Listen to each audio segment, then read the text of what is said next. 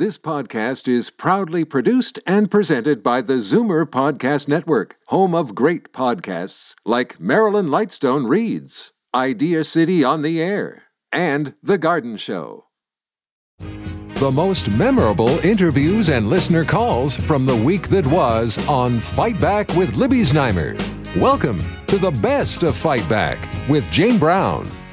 Good afternoon. Welcome to the Sunday edition of the Best of Fight Back. More of what you want to hear from the week that was. It was a quick royal visit this past week with a focus on Indigenous reconciliation in the year of the Queen's Platinum Jubilee. Prince Charles and Camilla, the Duchess of Cornwall, were in Canada for three days. Newfoundland and Labrador on day one, Ottawa on day two, and the Northwest Territories on the final day. How do Canadians feel about the monarchy these days? And was this a meaningful visit for Indigenous people in Canada? Libby was joined on Wednesday by a panel of experts to discuss, starting with Allison Eastwood, editor in chief of Hello Canada magazine.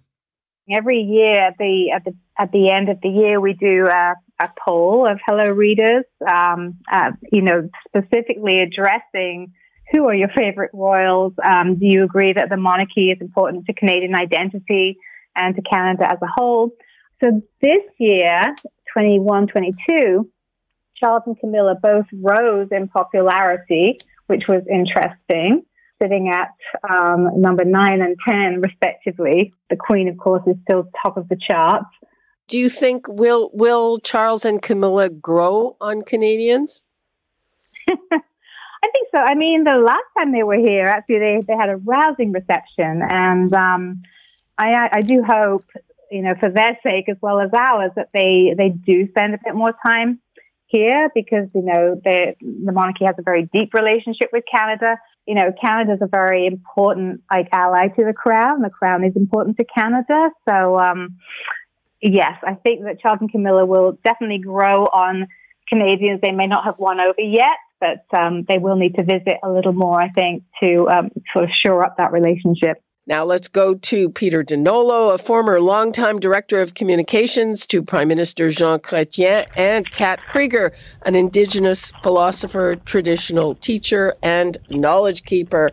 Kat, have you been watching the royal visit? And I, I've noted how meaningful it is for some residential school survivors. Uh, is it meaningful for you? It uh, always brings up a question for me and I, admittedly, I have not been watching the Royal Tour. In fact, I haven't been watching anything on a big screen other than emails. Um, but sometimes it pops a question in my hand: What is a Royal Tour, and what is it they see they are touring? Or do they see us as uh, you know extension, one of the colonies? Um, that's that's what's been going through my brain, anyways. Is what is it they are touring, and how do they see our how do they see our their relationship with us in, in particular. Peter Donolo, uh, uh, what do you make of what they're doing and how they're doing on this visit? Listen, my position is that the monarchy is an institution totally out of step with with the modern Canada. It's uh, it's an anti-democratic uh, institution by definition. You're born into high office. Uh, and secondly, it's a foreign institution. These people aren't Canadians.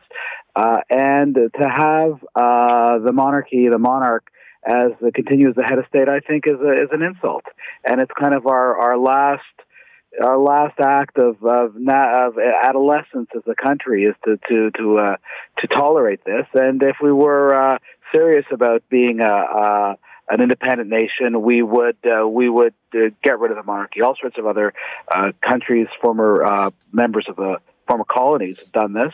It's uh, it's past due, and you know our history has been one of slowly loosening these these ties. Now this is kind of the last vestige, and uh, and we ought to let it go. Kat Krieger. Certainly, for a lot of Indigenous people, there is that component of it's a visit from the conquerors. I know that's. Uh, I talked to several people this morning. That was one of the things that popped up. Far be it from me as an Indigenous person, considering what many of the Indigenous people have went through, to deny anyone of their own heritage. there's that, that two sides of me. I don't want to see anybody else denied or their heritage or their, their connections to their own land or their own people, but certainly don't want it to affect uh, people in other countries and other lands. So, last 20 seconds to Peter. No, I mean, listen, this becomes a perennial talk, right? Every time a, a British uh, monarch or, or royal uh, uh, alights in Canada, we have this discussion. Maybe one day we'll we'll we'll move out of our parents' basement and attain full adulthood. Peter Donolo, a former longtime director of communications to Prime Minister Jean Chrétien and a vocal opponent of the monarchy in Canada. Kat Krieger, an Indigenous philosopher, traditional teacher, and knowledge keeper, and Allison Eastwood, editor in chief of Hello Canada magazine. This is Zoomer Radio's Best of Fight Back. I'm Jane Brown. Which professionals do you respect the most? Doctors, nurses, teachers, or maybe the people who govern us, like the prime minister or premier? A new Maru poll measures the top most respected professions in Canada this year.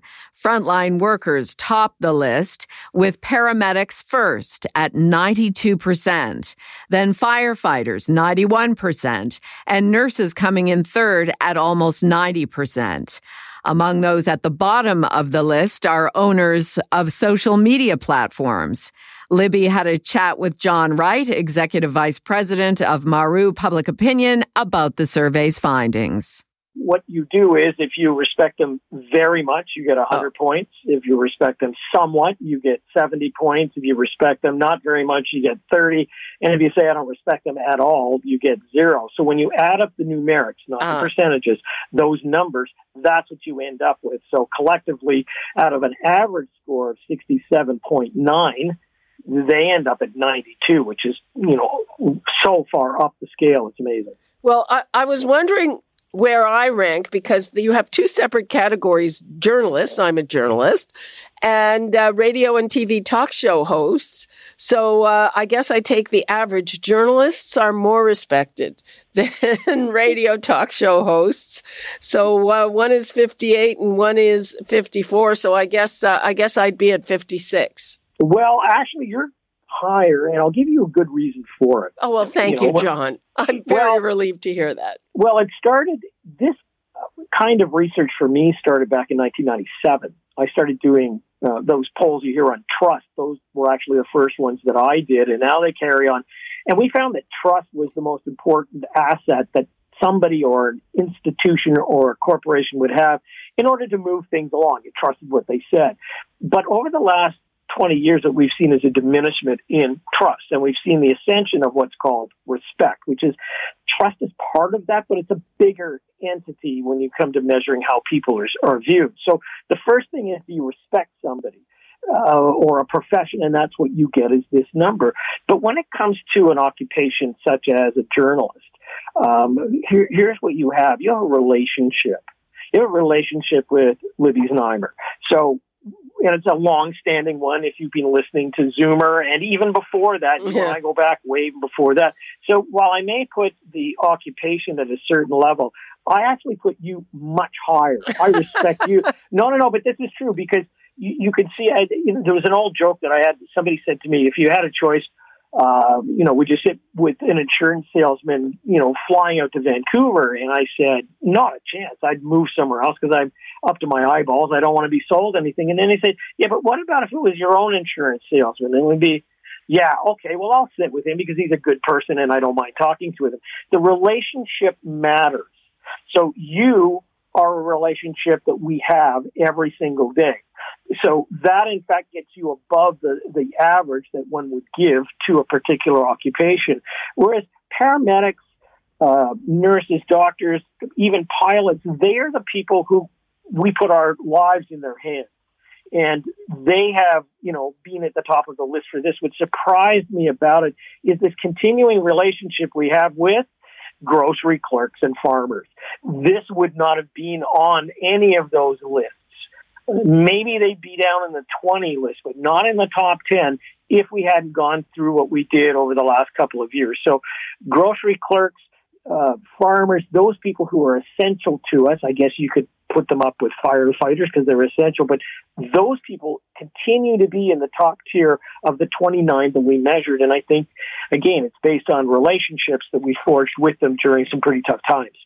I remember previous lists where pharmacists were number one. I'll just tell you where they are there. Pharmacists are six. Um, I've got police at 15. Oh. Um, the occupation itself, maybe it's 15, but the relationship you have with officers obviously makes it go one way or the other. For most people, an individual officer will be at the top of the list or close to it. What are you leaving us with? Well, respect matters. It's the new public equity to get things done because trust, in fact, uh, is no longer at the top of the list that drives uh, your reputation. So when it comes to reputation, it's a good thing to be respected more than anything else nowadays, and particularly for occupation. John Wright, Executive Vice President of Maru Public Opinion. He was in conversation with Libby on Wednesday. I'm Jane Brown, and this is Zoomer Radio's Best of Fight Back. Coming up after the break, it's no surprise that COVID has hit the Ontario election campaign trail. We speak with the new scientific director of the COVID advisory table next. You're listening to an exclusive podcast of Fight Back on Zoomer Radio. Heard weekdays from noon to one. Good isn't good enough. Make way for the best of Fight Back with Jane Brown on Zoomer Radio. Welcome back. On Thursday, we learned that two of the four major Ontario party leaders tested positive for COVID and are self isolating while continuing to campaign virtually. This scenario underscores how pervasive the virus has become since Omicron arrived in the province. According to federal health data out of the U.S., by the end of February, nearly 60% of the population had been infected, including three out of four children. And by the end of April, data showed that 40% of the population here in Ontario had been infected with Omicron. Dr. Fahad Razak is the new scientific director of the COVID 19 Science Advisory Table in Ontario. He joined Fight Back to talk about the state of the virus and what we still need to do to protect ourselves. The level of infectivity of Omicron and some of the sub variants of Omicron that are now spreading, things like BA2 or BA4 or BA5, is just remarkable. It is so much more infectious than the original virus that came out of Wuhan two and a half years ago that it's almost behaving like a completely different entity. And the estimates from the US and Canada suggest, just as you said, that probably the majority of our population got newly infected during this wave. Mm-hmm. Well, the the data that I looked at said, not surprisingly, that most of the people infected were unvaccinated. But I know lots of people fully vaccinated, and I don't mean two; I mean three or four shots getting it.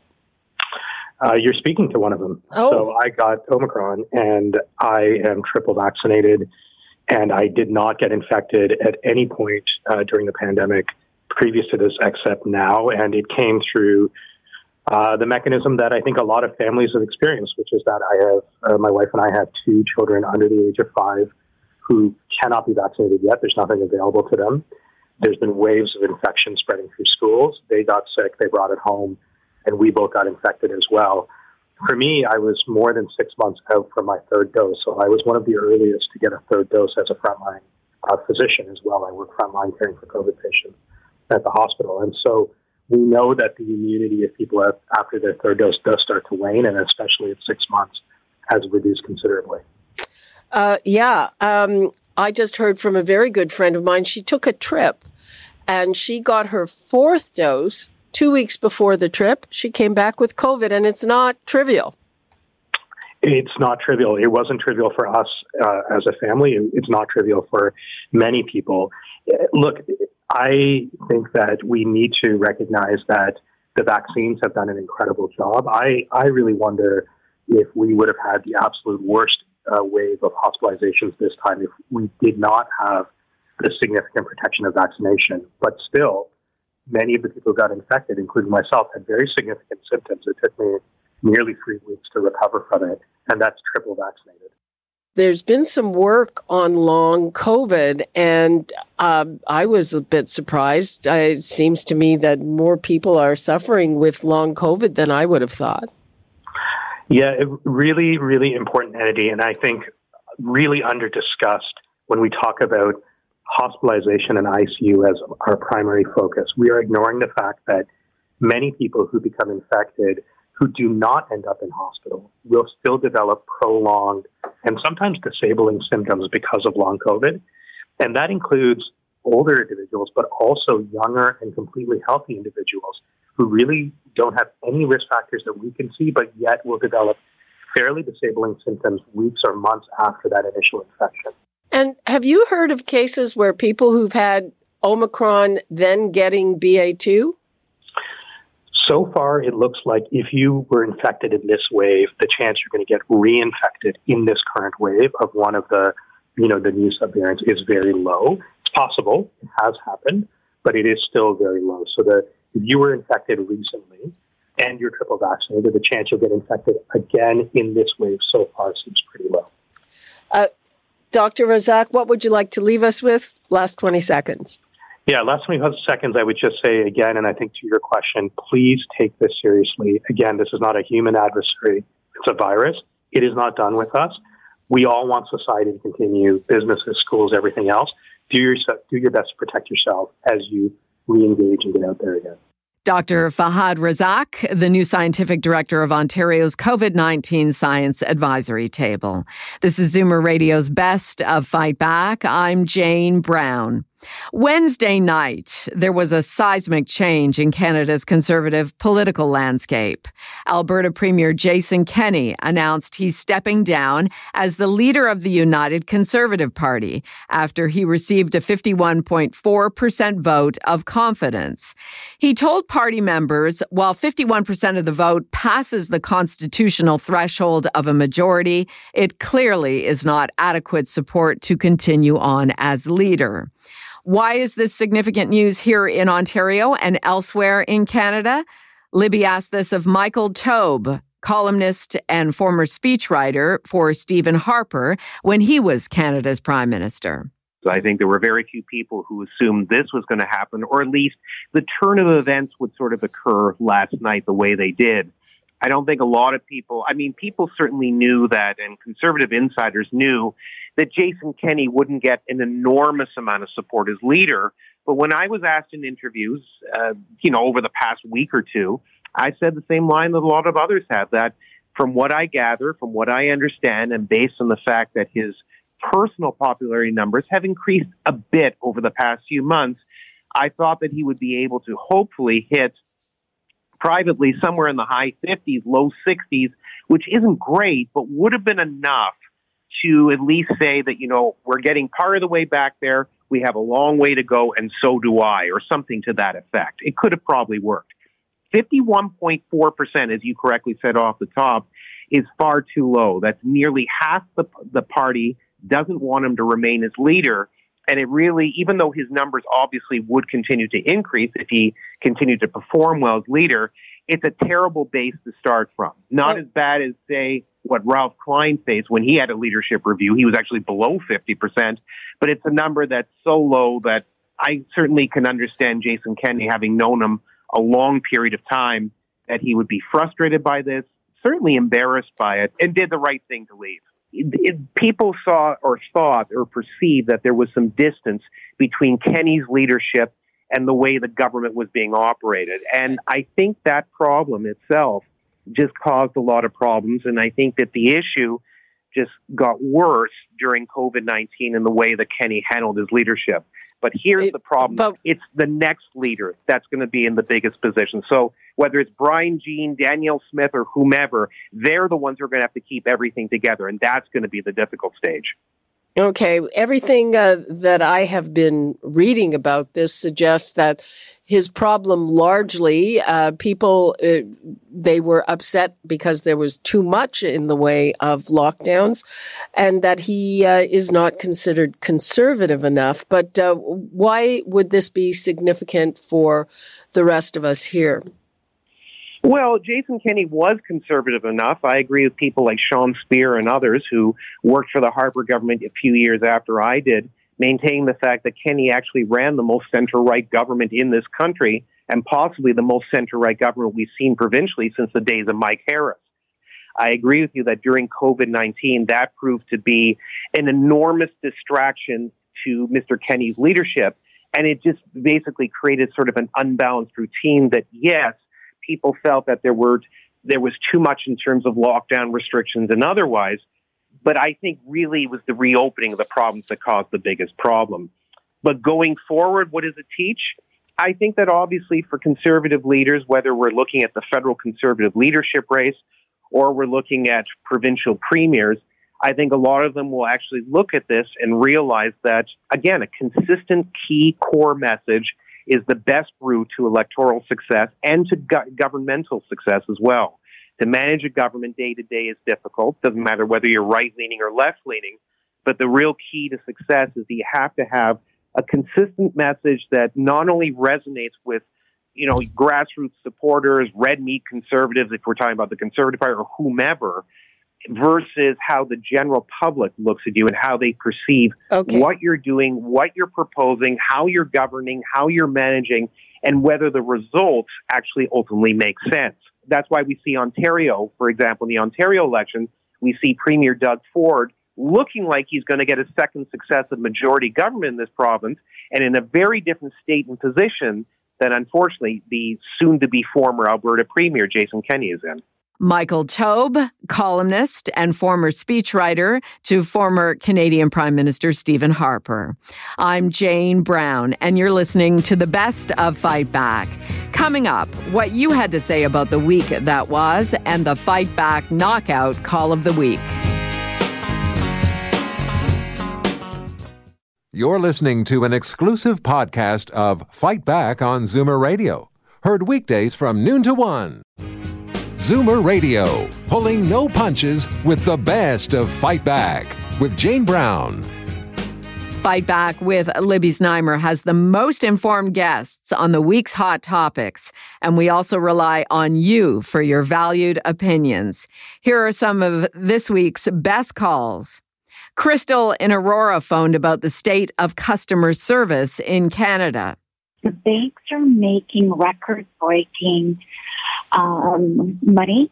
They're in the billions. And when you go online, when you have to do something and you want to talk to customer service, you're on hold for a good 20 to 30 minutes.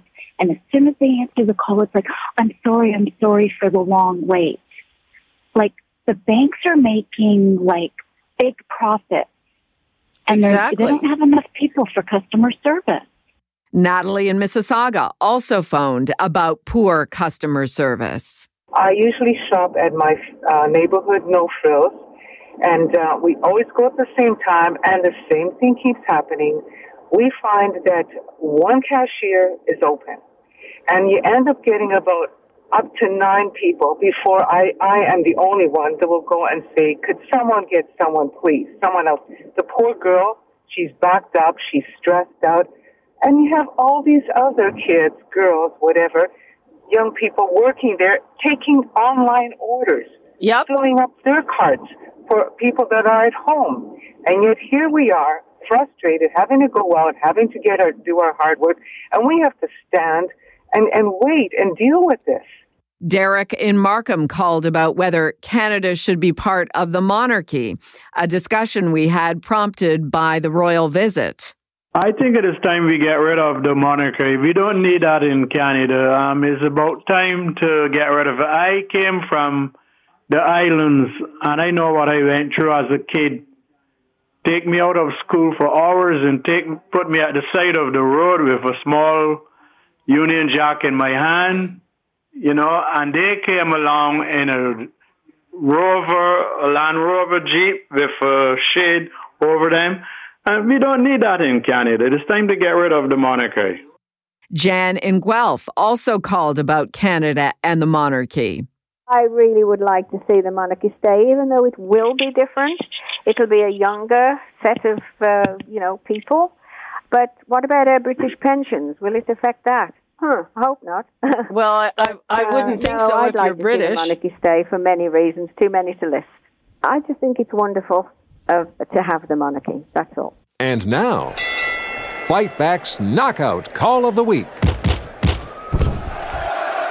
There were a lot of great calls this week, but the winner of the Fight Back Knockout Call of the Week is Douglas in Port Perry, who phoned about the super high gas prices. I'm on a fixed income. I'm 70 years old, right? Yep. And uh, I have a cottage, as you know, on Lake Scugog. I live in Oshawa, and uh, I'm I'm telling you, I it it's just the price of gas is absurd, just for me to get there and back, and it can't be more than a 40 minute drive. I got to go to Toronto tomorrow and visit uh, and take my 98 year old mother out for dinner because she never gets out. And uh, like just to go there and back tomorrow is uh, outrageous. Douglas, you're a good son. That does it for this week's Best to Fight Back on Zoomer Radio. If you'd like to qualify for the Fight Back Knockout Call of the Week, phone us noon to one weekdays. Or if you have a comment, email us at fightback at zoomer.ca. Follow us on Twitter at FightbackLibby and call our Fight Back voicemail anytime at 416 367 9636. I'm Jane Brown. Join me tomorrow on Victoria Day Monday for a brand new episode of Fight Back. And again next weekend when we'll round up the best of Fight Back. The best of Fight Back is produced by Jane Brown, Justin Eacock, and Zeev Hadi, with technical production by Kelly Robotham. Executive producer Moses Znaimer. This podcast is proudly produced and presented by the Zoomer Podcast Network, home of great podcasts like Marilyn Lightstone Reads, Idea City on the Air, and The Garden Show.